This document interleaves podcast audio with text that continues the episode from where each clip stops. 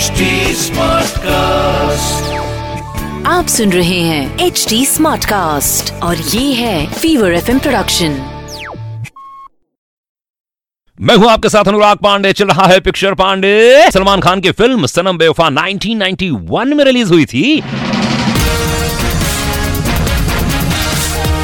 उस time Salman actress जेबा बख्तियार से मिले मनाली में आ, शूट के दौरान। जेबा उस टाइम फ़िल्म हीना की शूटिंग कर रही थी वहीं पर और सलमान ने उन्हें इम्प्रेस करने की कोशिश की। तो रोज जेबा को मिलने उनके होटल पहुँच जाया करते थे। सलमान उनको फ़ोन कॉल्स किया करते थे कॉफ़ी और डिनर के लिए पूछा करते थे।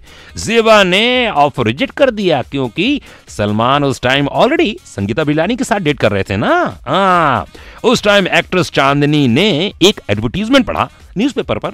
अगर आपको सलमान खान के हीरोइन बनना है तो अपना फोटोग्राफ्स भेजो, अपना वाइटल स्टेटस के साथ सावन कुमार टाक के ऑफ़िस में दो। चांदनी ने ऐसा ही किया, फिर सावन कुमार टाक के यहाँ से फ़ोन आया और वो सिलेक्ट हो गई। लेकिन फ़िल्म की शूटिंग के दौरान चांदनी को लगा कि यार, ये क्या हो रहा है यार? उससे ज़्यादा तो सलमान खान के ऊपर ध्यान दिया जा रहा है। मेकअप मैन देखो कॉस्ट्यूम वाले देखो, पैसे को देखो, सब सलमान सलमान सलमान सलमान सलमान। हाँ।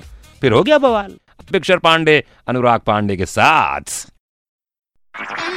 आप सुन रहे हैं एच डी स्मार्ट कास्ट और ये था fever F production H smart Smartcast.